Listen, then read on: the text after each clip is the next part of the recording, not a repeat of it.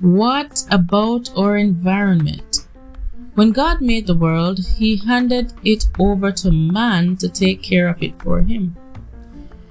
But instead, we have destroyed much of it through selfishness and thoughtlessness. In the process, we have cut down huge forests, littered the landscape, poured sewage and waste into our rivers, made it difficult for wild animals to live, and even begun to imperil our own existence. The remedy is a recovery of a sense of humility before the Creator and His creation, as in Psalm 104, and learning to use the resources of the earth He has given us with wisdom and economy.